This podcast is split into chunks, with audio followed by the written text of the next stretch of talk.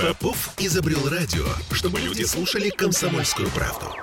Я слушаю Радио КП и тебе рекомендую.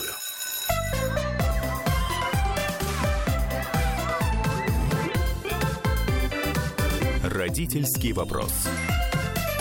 одиннадцать ноль три, и вновь возвращаемся в петербургскую студию «Радио Комсомольская правда». С вами Ольга Маркина и психолог Владимир Зиганшин. Здравствуйте, Владимир.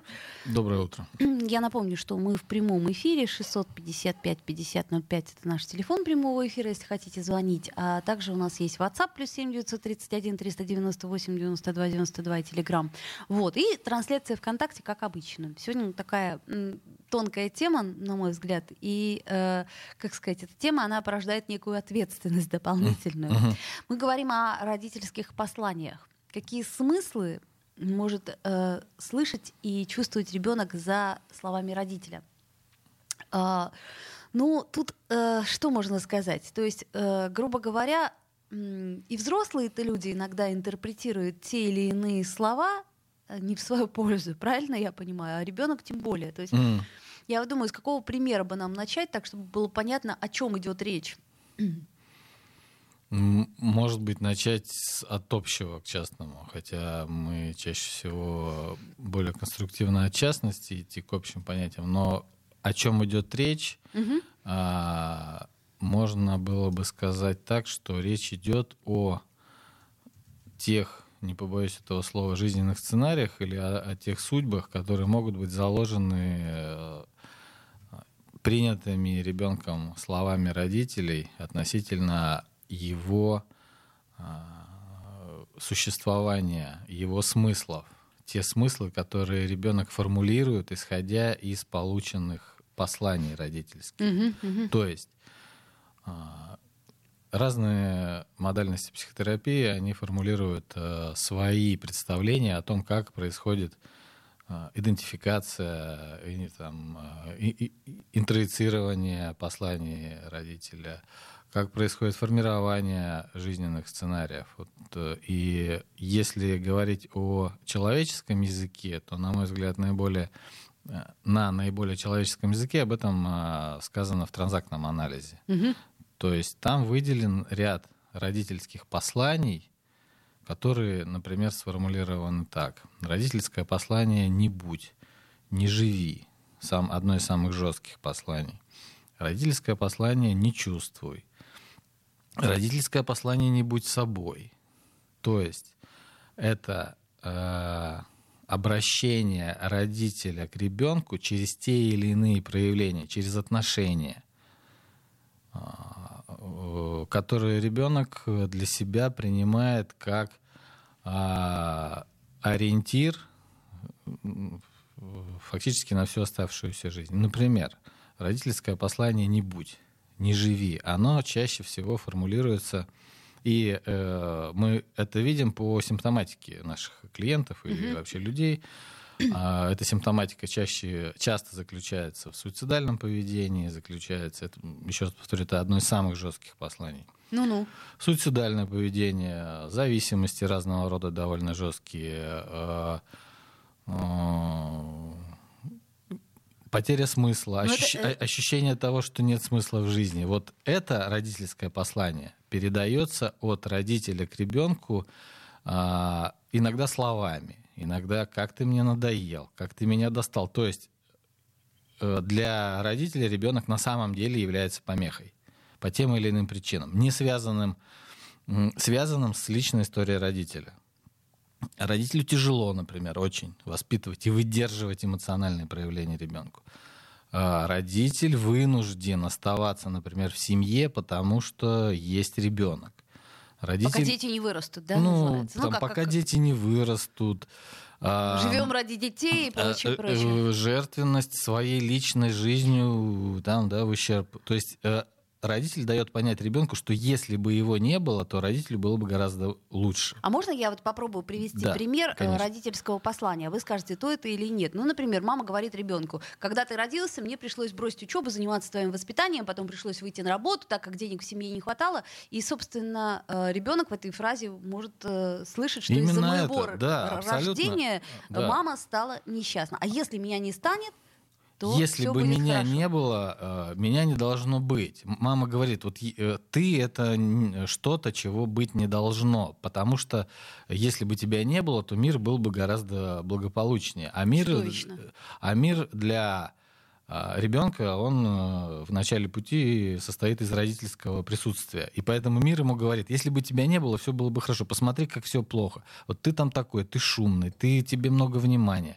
Я вынуждена, из-за тебя я должна то-то, то-то делать. И чем травмированнее, чем а, безотчетнее это, этот импульс а, у родителя внутри присутствует, тем Прямолинейное, прямолинейнее происходит выражение вот этого негативного, очень жесткого послания.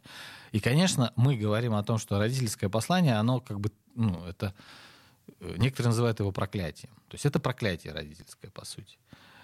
Не будь счастлив, не будь собой, не чувствуй, не живи. И, конечно же, если мы родителю какому-то, который вот так вот себя ведет по отношению к ребенку, скажем об этом, вот сейчас вы передаете ребенку послание «не живи». Не будь. Конечно, он возмутится, потому что это происходит на неосознаваемом уровне. То есть у родителя на осознанном уровне он скажет, да нет, вы что, я ему только вот... Добра хочу, да. Добра хочу, просто вы поймите, слушайте, как ну, мне тяжело и как ну, мне трудно. Ну, ну то, что вы говорите, ведь это при, при всем при том, что это ужасные, страшные вещи, но кто из нас не говорил, так, ты мне надоел? Ну, ну... Себя неловко приводить в пример, но это очень...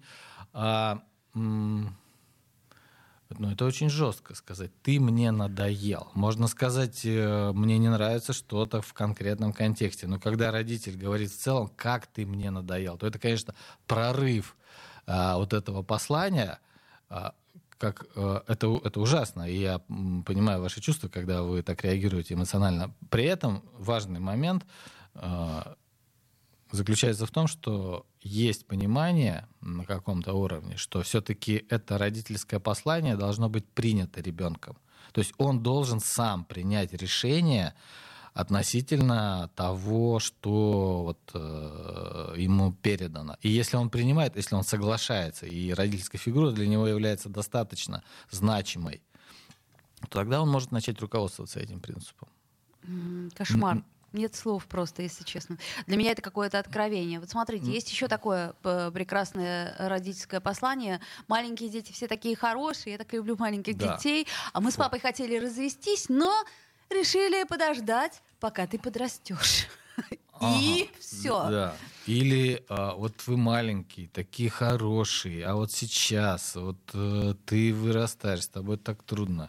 А, да, да. Такой вот был все хороший такие маленький. Милые, все да. такие вот посмотри вот, да. И мама, а, например, начинает играть с младшим ребенком, или больше. С, да, больше, или с ребенком там подруги, и а, всячески подчеркивает, что взросление сына или дочери очень обременительно и лишает ее чего-то жизненно иногда важного, как да. это мама чувствует. И тогда мы говорим о родительском послании «не взрослей». Не взрослей. Не взрослей. Тогда а, а ребенок слышит, я должен быть маленьким, я чтобы должен меня быть любили. Маленьким, или да, если я вырасту, да, родители, да. не дай бог, и разведутся. И потом мы имеем дело с человеком, который... которого все воспринимают как ребенка, который сам ведет себя как ребенок, который, ну, там, это и от стиля одежды даже, да, иногда так мужчина наряжается, что он похож на ребенка. Ну, там иногда это антисоциальное проявление, но иногда это просто инфантильность, да, в словах, в поступках, в образе жизни. Ребё... Человек всячески избегает взрослого, самостоятельного и ответственного какого-то поведения, притворяясь маленьким, слабым, э, тем, о ком нужно, тем, о ком нужно заботиться. И тогда он ищет себе там партнера соответствующего, и тогда они начинают ссориться. Вот он как, когда приходит, например, на терапию парную, она жена, как говорит, он должен быть самостоятельным мужчиной и сильным. Я не потерплю рядом с собой слабака и ничтожества. А поздняк уже как бы... Ну да, тогда мы уже приходим к тому, что их встреча, она была обусловлена определенными их, ее собственными родительскими посланиями, будь сильный и не будь ребенком, а его, наоборот, родительским посланием будь ребенком и не будь сильным. И они встретились вместе, и вот, да, когда они это узнают, то у них дальше появляется возможность либо начать адаптироваться и стать друг для друга терапевтами, или продолжать у, у, угнетать друг друга, пытаясь друг друга изменить. Ну, вот ну, к, это, да. к слову сказать, что вот это послание «Будь взрослым» — это то же самое. Мы, вот я, я это очень часто слышу э, со стороны. Прекрати вести себя как малыш. Вот да. Вырастешь — поговорим, да? Вот. Да помолчи, ты еще маленький. Вот. То есть мы абсолютно верно. Мы прям идем по вот этим посланиям. Их выделено таких, грубо говоря, двенадцать. Угу. А, но в каждой конкретной жизни и судьбе мы формулируем это, мы сможем формулировать это послание отдельно. Вот то, что мы сказали: не будь не живи, не будь взрослым, да, инфантилизация ребенка. Да, да, да. И другое послание, наоборот, такое же жесткое: не будь ребенком. То есть лишение ребенка детской эмоциональной жизни, проявлений какой-то зависимости, проявления инфантильности, лишения. Ребенку запрещено. Ему говорят: не будь ребенком. Что ты как маленький. Что ты как маленький, да. Самая и частая фраза. В зависимости от степени жесткости этого присутствия, такой, э, такого послания, ребенок, конечно, может отказаться полностью от своей эмоциональной жизни, потому что любое проявление его чувств... Ярких. Детских, да. Ярких, детских, слабостей, зависимости. Особенно это, как ты, тот, ты должен быть мужиком, то, что может приводить к инфарктам, инсультам и психосоматике. А давайте паузу да, сделаем давайте. на этом и продолжим буквально через несколько минут. Родительский вопрос. Я слушаю «Комсомольскую правду», потому что Радио КП – это корреспонденты в четырехстах городах России. От Южно-Сахалинска до Калининграда. Я слушаю Радио КП и тебе рекомендую.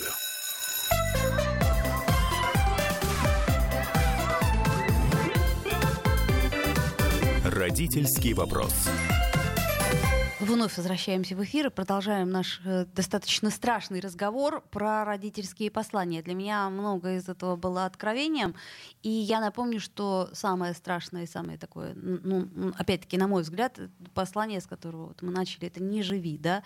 Если бы не ты, когда ты родился, мне пришлось, до твоего рождения у нас было, твое рождение — это вообще моя ошибка.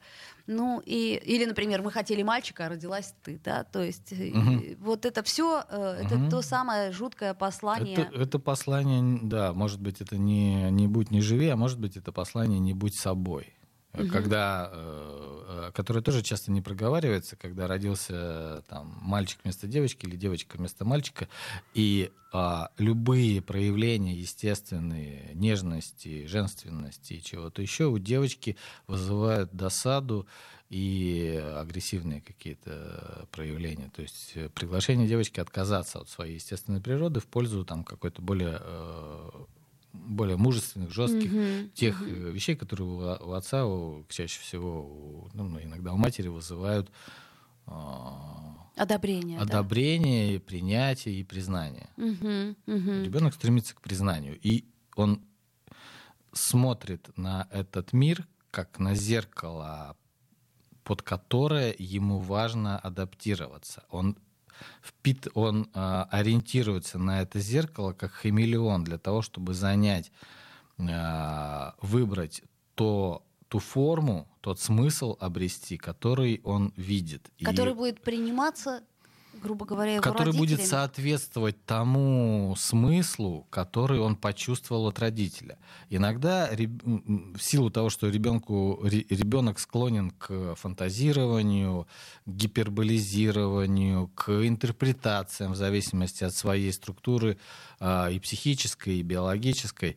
И иногда ребенок более чувствительный и более склонный к тому, чтобы вот додумывать вот эти яркие образы и яркая чувствительность его. Он интерпретирует слова, иногда даже не такие уж и жесткие, не тогда, не иногда не такие тотальные со стороны родителя, но он настолько чувствителен, что он это может начать интерпретировать определенным образом. И родитель потом говорит: да, чё, да, да меня вообще убивали там в детстве, и ничего, я радуюсь жизни. А этому я говорю: там, прекрати, заткнись и хватит, и уйди, а он уже там в уголке лежит и в депрессию впадает.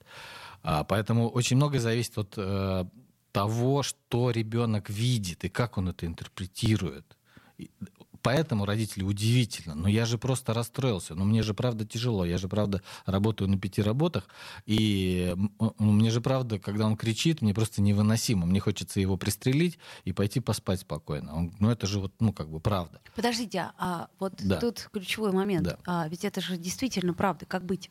То есть, ну, предположим, я, я понимаю, что это все ужасно, но ведь действительно многие родители, да, сохраняют семью только для того, чтобы дождаться выросших детей. Многие родители отказываются от карьеры для того, чтобы, ну, предположим, да, mm. то есть как быть-то тогда, если это действительно правда? Если, например, ну, не дай бог, там, мама хотела сделать аборт, но ее отговорили, и вот она таки родила, но при этом mm. она понимает, что лучше бы она сделала аборт. Мы всячески эту маму сподвигаем на то, чтобы она признала, что это было ее решение, что это ее выбор. То есть мы всячески от, оттаскиваем родителя от ребенка и говорим, то, что происходит с вами, это совершенно отдельно от того, что происходит с ребенком. Это mm-hmm. вы не справляетесь. Mm-hmm. Это перебрасывать этот мостик и говорить, я не справляюсь, потому что ты есть. Это очень жестко и несправедливо. Это как бы впутывает и ввязывает ребенка в собственные непережитые проблемы эмоциональные родителя. То есть мы оттаскиваем, мы говорим, вот да, ты не справляешься, но ребенок здесь ни при чем. Когда он кричит тебе, или когда он балуется, например, когда он ведет себя как ребенок. А в этот момент отец впадает в ярость и mm-hmm. прекращ... стремится прекратить, заткнуть и объяснить, что это глупо, по-детски и вообще невозможно. Это включается его собственное э, родительское, непережитое, точнее, его собственная детская, непережитая часть. И если родитель в какой-то момент э, понимает, что это в нем живет, то он может хотя бы сам по себе оставаться с этими чувствами, не пытаясь за счет ребенка... Переложить их. Да, угу. не пытаясь за счет ребенка себя э, выровнять и подлечить. И абортирован, там, мама хотела аборт, например, но ее отговорили. Вы приняли это решение. Да, вы можете об этом сожалеть. Да, вы можете сейчас так чувствовать. Однако это ваше решение в какой-то момент, которое вы приняли. Вы это сделали из страха, из слабости, из там чего-то еще. Однако это сделали вы. Это ваши чувства. Давайте с ними будем, о них будем разговаривать, давайте их будем принимать и разбираться с этим. Разорвите этот знак равенства. Того, что как будто бы, если вы сейчас будете вываливать свои чувства на ребенка, то тогда э, вы как будто бы сможете э, снять с себя эту ответственность. Mm-hmm. Ну вот смотрите, есть еще такое послание «не, не будь счастливым», да? А mm-hmm. если мы говорим э, «немножко не будь собой», то тут э, вот можно уточнить, да, что mm-hmm. э, вот мы хотели, например, здорового ребенка, но родился ты с такими проблемами. Или, например, а, ты очень похож на своего дедушку, вот так похож, вот мы тебе mm, имя дали mm, дедушке, да, и вот это да. вот, да, это все. Ну, это две, на мой взгляд, разные все-таки. Вот родился ты, то есть это как бы больше не будь. А вот ты похож на своего дедушку, mm-hmm. а вот, а, ну вот посмотри, вот Вася учится вот так, вот посмотри, Маша заняла первое место, вот посмотри, вот... Отчуждение самого угу. э, ребенка от себя в пользу сравнения — это, конечно, приглашение к тому, что не будь собой, будь другим. И это очень ярко проявляется иногда в клинической практике, когда человек э, он впадает в растерянность, недоумение и в ступор на вопрос «А как вы думаете?».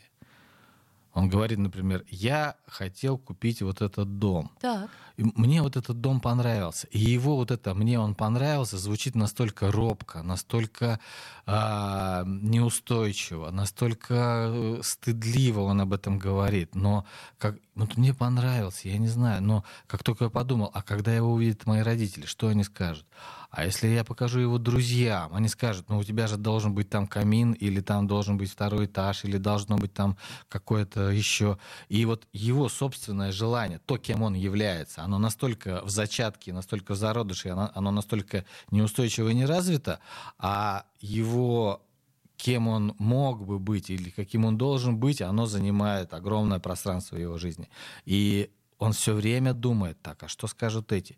А как поступить? А если они скажут, что это глупо? Но ведь это правда глупо. И он перерывает кучу литературы. Он становится суперспециалистом по вопросам домов. И при этом он не может принять решение. Но он не да? может, но это не решает его вопрос, потому Точнее, что... он не может прислушаться к себе, да, и понять, и, что, что а на самом что деле... А что ты хочешь? А как тебе нравится? Лично. А мне нравится там зайти, да, и, и в этот дом, и увидеть это, и почувствовать это. А мне на самом деле не хочется два или три этажа, а мне хочется там, я не знаю, скандинавская, да, мне стиль вот этот очень близок, или что-нибудь еще. И, но для того, чтобы он почувствовал, ну да, а, а, а что так можно? А что можно быть собой? А что можно э, говорить без стыда о том, что «а мне нравится вот это», и не бояться смотреть в глаза этому глобальному родителю, который говорит «тебе это нравится, да, но это же глупо, ну вот посмотри». Uh-huh. Вот я, например, когда был маленький, я хотел красный гоночный автомобиль. И или вот хотел это круто. Стать врачом, да, а или не х... вот это вот да, все. Или вот это вот, да,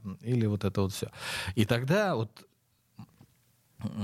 ребенок, человек взрослый, он может быть достаточно успешным, он может быть достаточно развитым интеллектуально, но вот это внутреннее ощущение того, что он живет какую-то не свою жизнь, а какая она своя жизнь, ему неизвестна и непонятна, оно постепенно, ему и тридцать, ему сорок, ему пятьдесят, ему шестьдесят, а он может, этот человек, находиться все время вот в этом ощущении. Ему говорят, ты посмотри, каких там на юбилее, каких успехов ты достиг. Вот ну, давайте поднимем бокал за вот этого прекрасного человека. А он сидит и понимает, что это все притворство, что это все не о нем. А хотелось бы ему совершенно другого. А, а вот чего ему непонятно. Он mm-hmm. только чувствует тоску, одиночество и э, бессмысленность. Ничего себе такое послание. Да, еще есть послание «Не будь счастливым», да, замечательное совершенно. Uh-huh. То есть, грубо говоря, тут несколько есть ситуаций, да, ну вот, например, ситуация неоплатного долга. Uh-huh. Мы на тебя потратили, мы тратим на тебя безумные деньги для того, чтобы тебя одеть, накормить, дать образование, uh-huh. и э, ребенок начинает испытывать uh-huh. чувство вины, но долг-то отплатить этот не может, и поэтому он uh-huh. счастливым быть тоже uh-huh. не может, uh-huh. да, правильно я понимаю эту ситуацию uh-huh. с э, «Не будь счастливым» посланием? Не будь счастливым, вот то, что вы сейчас привели в пример, это что-то, на мой взгляд, более жесткое. Не будь счастливым — это скорее обесценивание радости, обесценивание того, что порадоваться каким-то достижением. Я вот сделал, посмотри, я вот это сделал. Ага. Что ты смеешься? Что, там, иди лучше займись делом. Да? Любое проявление радости и счастья подвергается критике и обесцениванию. То есть сейчас смеешься, завтра плакать сейчас будешь. Сейчас да? смеешься, завтра плакать ага. будешь. А, ну что ты радуешься? Ты думаешь, что вот ты сейчас вот это вот сделал, и все, теперь вся жизнь перед твоими ногами? Нет, не думай так. Жизнь, она гораздо более жесткая. Поэтому не радуйся, не расстраивайся, расслабляйся uh-huh. и не будь счастливым, а будь ну, каким-то другим. Uh-huh, да? uh-huh. И мы переходим к... Не знаю, переходим мы или, у нас, или еще не переходим. У нас... Да, пауза у нас сейчас. Uh-huh. Давайте ага. сделаем буквально две минуты. Не переключайтесь, вернемся. Владимир Зиганшин, наш психолог, с нами. Родительский вопрос. Я слушаю Радио КП, потому что здесь самые осведомленные эксперты. И тебе рекомендую.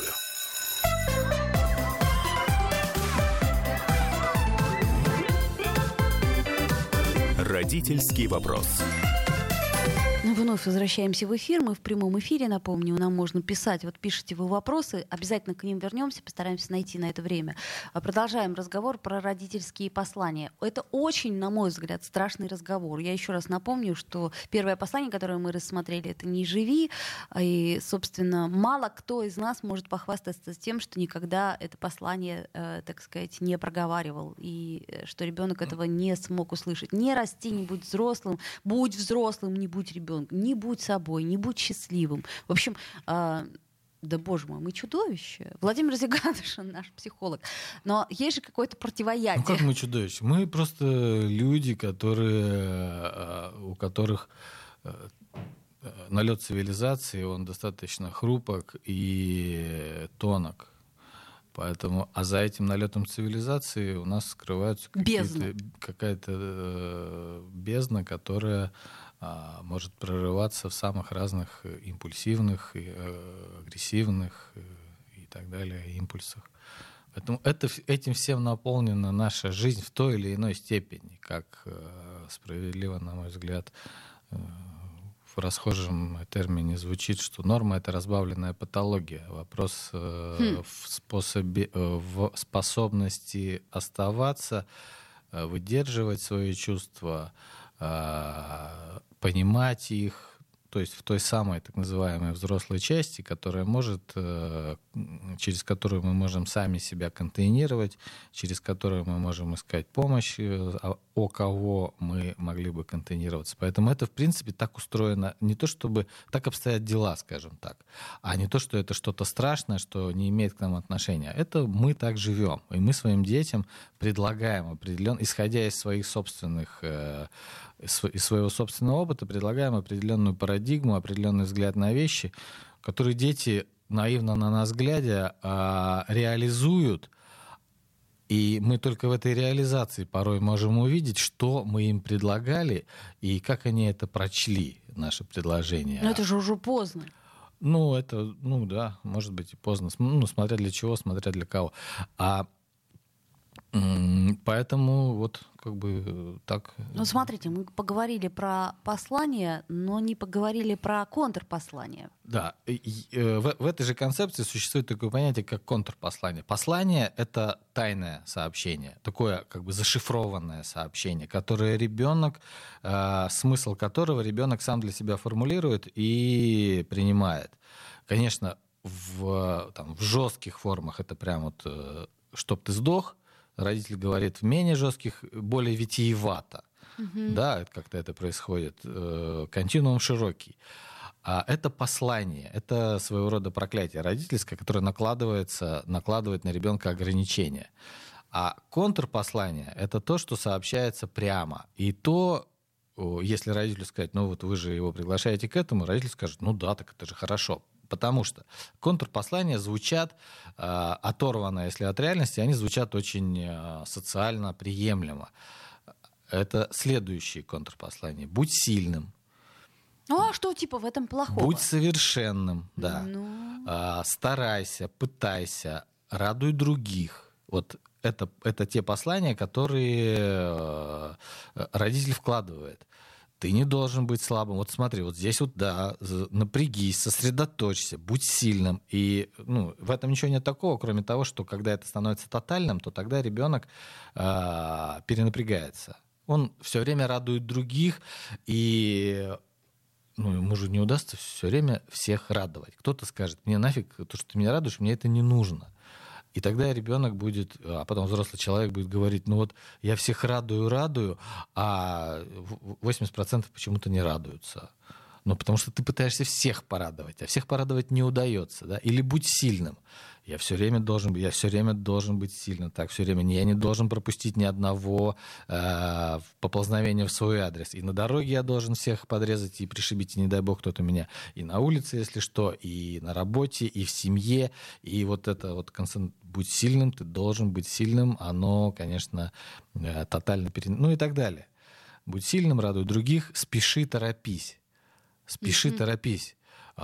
Так, вот, сейчас мы вот здесь посидим, мне нужно срочно бежать. Так, потом я вот это сделаю, потом вот это, и вот это. И линия моего дня, она во мне присутствует настолько сильно, и мне, столько, мне настолько нужно себя чувствовать спешащим и торопящимся, что в контексте я роняю микрофон, я спотыкаюсь о ковер или о порог. То есть реальность, то, что называется здесь сейчас, она ускользает. Потому что вот это «спеши, торопись» все время, оно нивелирует присутствие, не побоюсь этого слова, в моменте. Да. И вот все эти контрпослания, они, если их оторвано взять, они вроде бы такие прекрасные, как лозунги, а однако, когда они получают реальное воплощение, то это становится печально. И связь их послания и контрпослания, связь, да-да, она примерно такая, что, например, ребенок, если получает и принимает послание «не живи», а при этом контрпослание — ты должен много работать, много работай. Хм. А как тогда? Тогда ребенок понимает, что его, э, он может жить только тогда? Только тогда, когда он очень много работает. И если вдруг этот человек взрослый уже и, ну там, если ему повезло, у него достаточно э, интеллектуального, физического потенциала для того, чтобы мочь много работать. Угу. Он очень много работает. Ему говорят, ты что, как безумный, ты работаешь, работаешь. А если он останавливается вдруг, то его накрывает вот это послание, ему нельзя жить, если он не работает. Только поэтому оно и контр. Как бы оно отменяет на время то послание, которое было получено. И вот так они в парах работают. Там, не будь собой, радуй других. То есть я могу чуть-чуть быть собой, если я только радую только других. При одном условии. Да. То есть получается, что все не безусловно, да? То есть ты должен mm. соблюдать вот это условие, и тогда у тебя есть ты... право на существование. Да, если ты сильный, то ты можешь быть. Если ты сильный, то ты можешь там, более-менее быть счастлив или что-то еще. То есть если ты выполняешь определенные условия, которые тебе предлагаются, то тогда ты можешь как бы смириться или отменить то жесткое условное проклятие. Uh-huh, uh-huh. Ты, а, там, ну, если мы говорим о проклятии, да, используем это слово, то, например, женщина, которая а, не может быть близкой, не будь близкой, это еще одно послание. Да, да, да. Не будь близкой. Не привязывайся. Да, да? Не привязывайся, не будь близкой. Но а, а, радуй других, например, да, или будь совершенной, то тогда эта мать и эта жена, она будет все делать идеально, она будет совершенной женой, она будет сосредоточена там, отношением по боку, потому что близость невозможна, и это очень э, как-то не вписывается в ее картину. Но все накормлены, все напоены, первое, второе, третье, все должно быть по порядку, все встали, расписание ребенка в школу, так, подожди, не мешай, что ты тут пылишь, давай сделаем уроки. То есть вот только будучи совершенной и соблюдая определенный э, идеал, она может оставаться в отношениях. Как только этот идеал, вот, а если вы перестанете, если вы оставите своего ребенка в покое, что вы почувствуете? В смысле? Что значит оставлю в покое? И что тогда? Ну, просто побудьте с ним, ну, посмотрите, а что он чувствует, а что вы чувствуете, а можете ли вы провести с ним время так, чтобы вам обоим было весело. Что вы, вы меня к чему приглашаете, говорит такая мама, которая э, движима вот этим своим совершенством и идеалистичным отношением. То есть убери у нее вот это совершенство, угу. и все. И у нее теряется вообще всякий смысл отношений, потому что как быть в близости, она себе не представляет, не знает, и ей нельзя. Не будь близкой. Угу. Будь совершенной. Ну вот давайте буквально э, у нас несколько минут осталось, ответим на один вопрос. Спрашивает Марина. У меня есть такой вопрос, если ребенок мечтает о нереальном, к примеру, на тему сочинений «Кем я хочу быть?», «Какие у меня интересы?». Пишет, я мечтаю быть вампиром. Но когда ребенок увидел, что взрослые смеются, переписала, что хочет быть русалкой. Тут я задумалась, не слишком ли она много фантазирует? Mm. Я думал, будет... И, и тут я задумалась, лучше ли русалка, чем вампир. На самом деле это большой вопрос. На мой взгляд, вампирам быть гораздо... Вампиры гораздо более счастливы, чем русалки. Не встречала ни того, ни иного. У меня маленькая практика. Мы же говорим о фантазии ребенка. То есть вот она, ей сказали, ее не поддержали. Она или он... Ну, видимо, девочка, да. Да, она фантазировала. Это ее фантазия. И она не может быть слишком сильной. То есть в самом вопросе содержится ошибка, потому что не может быть... Как там написано? Слишком много фантазирует? Не слишком она много фантазирует. Нет, она не слишком много фантазирует, она просто фантазирует, и, к счастью, ее фантазии... Вот ей стало стыдно за ее фантазию, ей сообщили, не будь собой, угу. ты слишком много фантазируешь. Не бывает слишком много у ребенка каких-то проявлений. Бывает просто его проявление. То есть он... Это слишком много по сравнению с тем, как это воспринимает кто-то.